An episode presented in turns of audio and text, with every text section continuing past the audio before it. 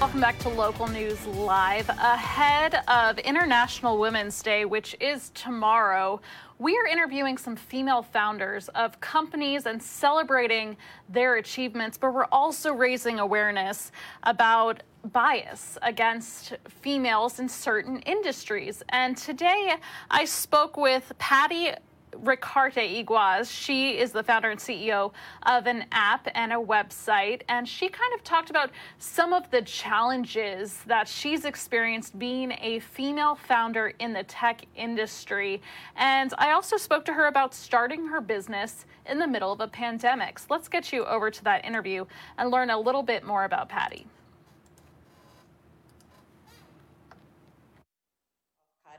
Um, so Cato is an enterprise networking and relationship manager. So think of a mix between a LinkedIn, Salesforce, and Linktree. So basically, what we work on is helping professionals within a company basically better network through interactive digital business profiles, but also increase their relationships or build more meaningful relationships through a fully integrated client manager. Obviously, it has also been a very tough journey. Being a woman in tech, especially in times of COVID, is not, not an easy thing. Because I mean, obviously, everything everyone needs funding, especially in tech. There's a lot of upfront investment that you need to develop a product, to build it up, uh, and then to take it to market.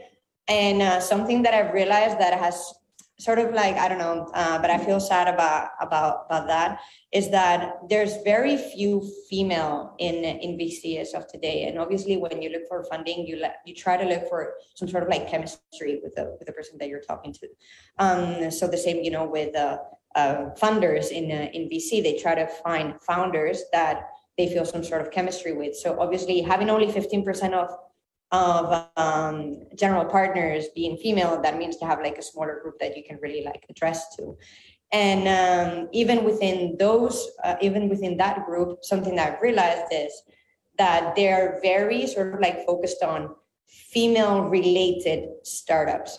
So there's lots of VCs, which is good. I mean, that means there, you know, there is this change going on, but there's still many VCs that are very focused on femtech, health, direct to consumer, beauty, and not really enterprise tech or enterprise software, which is what I do. And actually, I was reading an article the other day that said only like 2% of startups in, in the United States have a female founder in, in enterprise tech.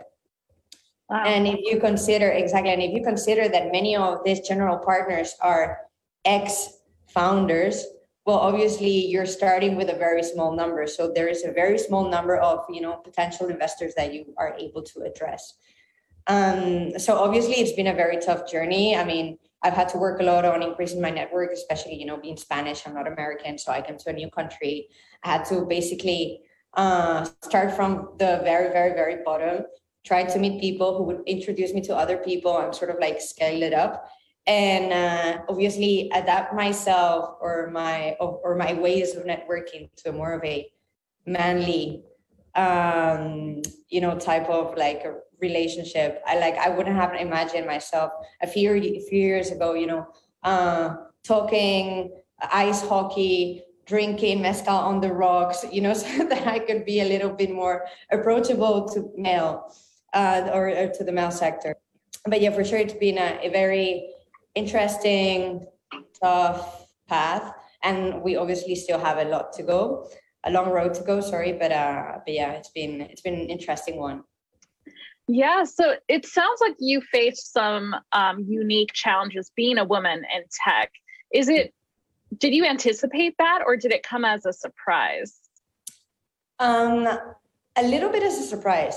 So um, once I started, you know, focusing a little bit more on fundraising and building relationships with investors, that's when I realized like it's very related to the network that you have. It's very related to the friends that you have, having people that you know that work in spe- that work in specific VCs that when then will introduce you to other VCs. And again, because there's so few female in enterprise tech, is for it's hard to get those first introductions because you don't really have a group to go to. Um, so it was a lot harder than I had anticipated, I must say. Um, obviously, you know, there has to be a transition, so it cannot go from white to black or from black to white. Uh, so I think uh, the female founders right now, just such as me, like and you know, like other other ones that are out there, we are the ones that are suffering the transition. You could you could say, but uh, but hey, we we work hard to make to make this change and uh, to hope for a better future for for other upcoming uh, female founders in tech. And let's talk a little bit about that. So you you and the other female founders are trailblazing for the next generation and hopefully they won't have to adjust their style of networking to be a little bit more manly in the future is that the future that you would like to see see uh, more women in in the tech industry i would love to i mean that's something that i'm missing a lot and obviously we are the ones going through the transition but there's a lot as well that ha- that is related to education. Um and again like it's changing but it's taking time. Like i've been educated you know that the best things for a woman would be maybe in my case like my parents which i love them and they've you know they've given me everything they have. But they sort of like raised me thinking like okay you should have a job that will allow you to take care of your children you know maybe a work in law. So or this as a woman this is what you should be liking. You're you should be more into beauty and you should be more into fashion. And these are the themes that you should be talk, talking about. So there's a lot that needs to change as well in terms of like education and how how we raise you know future generations.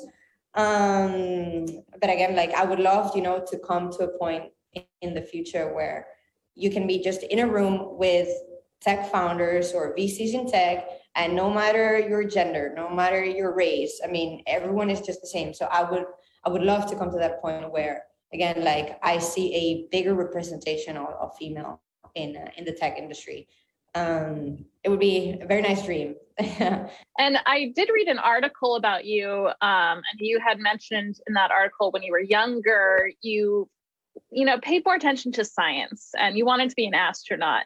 And yeah. do you think that um, to get more little girls interested in STEM and science and tech, do you think what do you think needs to change uh, to get to grow and facilitate these little girls to be where you are when they're adults yeah.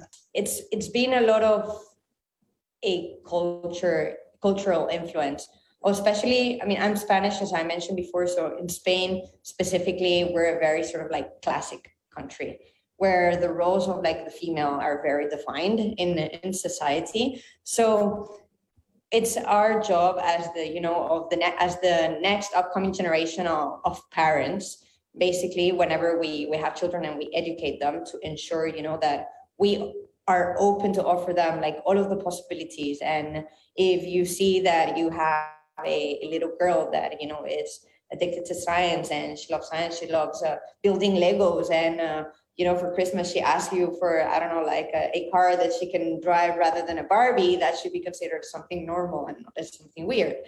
Um, so it's pretty much on us. That's what I feel.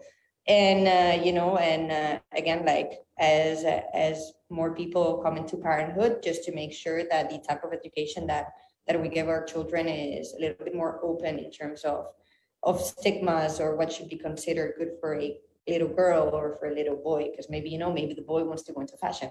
Um, that's also just normal.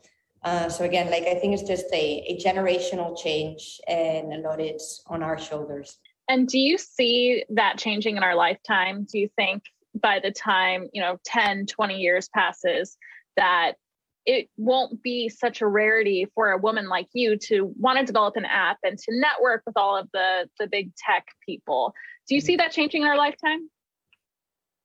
Uh, yeah, I mean, I hope so. The the thing is that you just need a few of us to get started.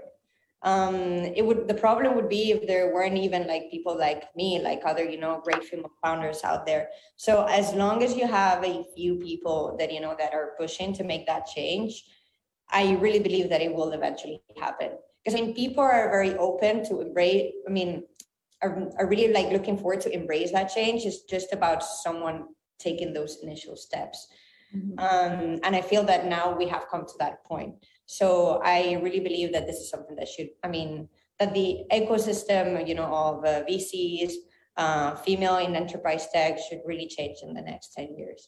If let's say a little girl is watching this and she does like she goes to STEM club after school instead of you know playing with Barbies and she she's looking up to you right now wanting to be like you what would your message be to her?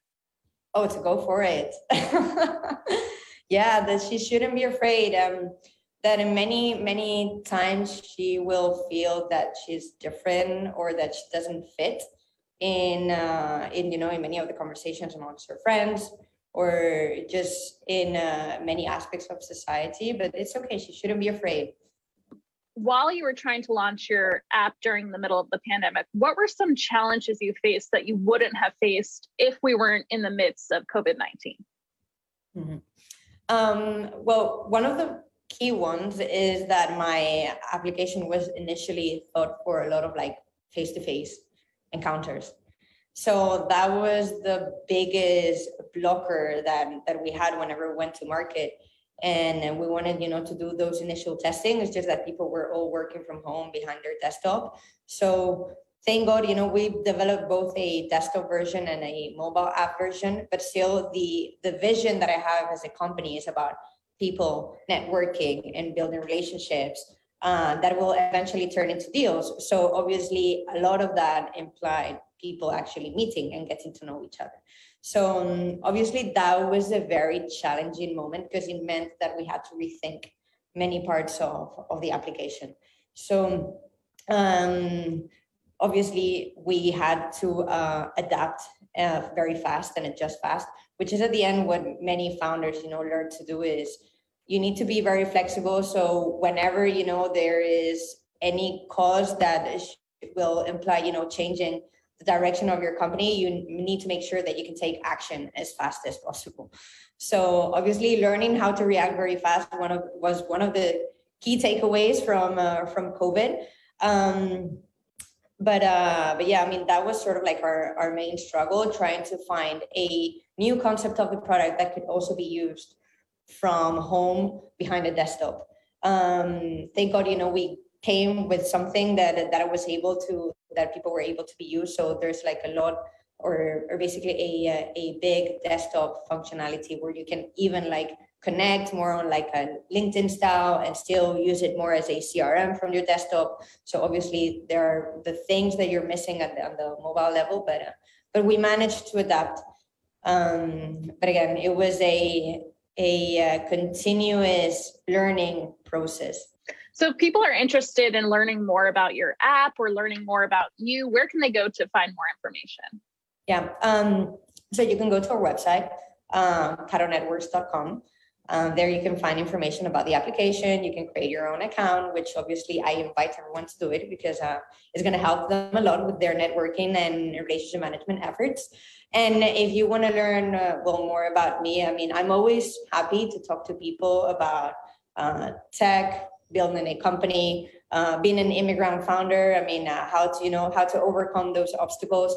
So feel free to look me up on LinkedIn, Patricia Ricarte, and uh, just add me and just you know just leave me a note on on what you want to talk about. And uh, I tend to be very welcoming uh, in in those sense. I mean, I've received a lot of help, so now it's my turn to give back to to other founders that are exploring uh, uh, exploring well different ways to launch their um, their project. And I want to give you the final word about women in tech and maybe speaking to little girls to help build their dreams. Is there anything you want to say to help encourage someone that may be wanting to be a woman in tech eventually? Mm-hmm. Um, well, obviously, as I was mentioned before, you, you, you may be afraid, but there's no need to be afraid. Uh, the the path is rough, but it's rough for everyone. You know what is important is that that we keep pushing and that we're just mentally ready. So there are very few moments in life where, especially in the level of founder, where things will go as we want. So it's just about being psychologically prepared for a very tumbly road and just think that problems always happen, will always be there, but it's just about, you know, trying to obviously overcome the obstacles and uh, and uh, you know and try to always keep the vision in your head of where you want to take your company because that really really helps on on the day to day. And again uh, and for all of the little girls or you know your other women that are trying to explore uh, fundraising i mean as for funding their own company well obviously i want to push them because i want to incite them to help join me you know to make this change and uh, hopefully in 10 years from now we can go into a vc conference a tech conference a, and see that half of the people there are are female well, those are very great, empowering words, especially since International Women's Day is tomorrow. So we're going to keep up this theme all week long of featuring uh, women founders. And we really appreciate your time. Thank you so much for joining us here on Local News Live. Thank you so much for having me. All right, some great words to end there. That if you are a little girl or even a teenager or even a full grown adult and you want a successful career in tech, her words to live by were don't be afraid. And I did want to tell you a little bit more about her company. Let me pull up this screenshot here for you. So she started this company, as she said, in the middle of the pandemic. And essentially, Cato Networks is a virtual company that helps users build and maintain meaningful relationships. And they also use it as a way to um, to organize business cards and calendar scheduling and video capabilities. And as she mentioned, uh, enterprise technology, that's not a, a typical tech field for women. So if you are a woman thinking about getting into the tech field, don't let any limitations hold you down. All right, so we appreciate her message there and we appreciate her for joining us.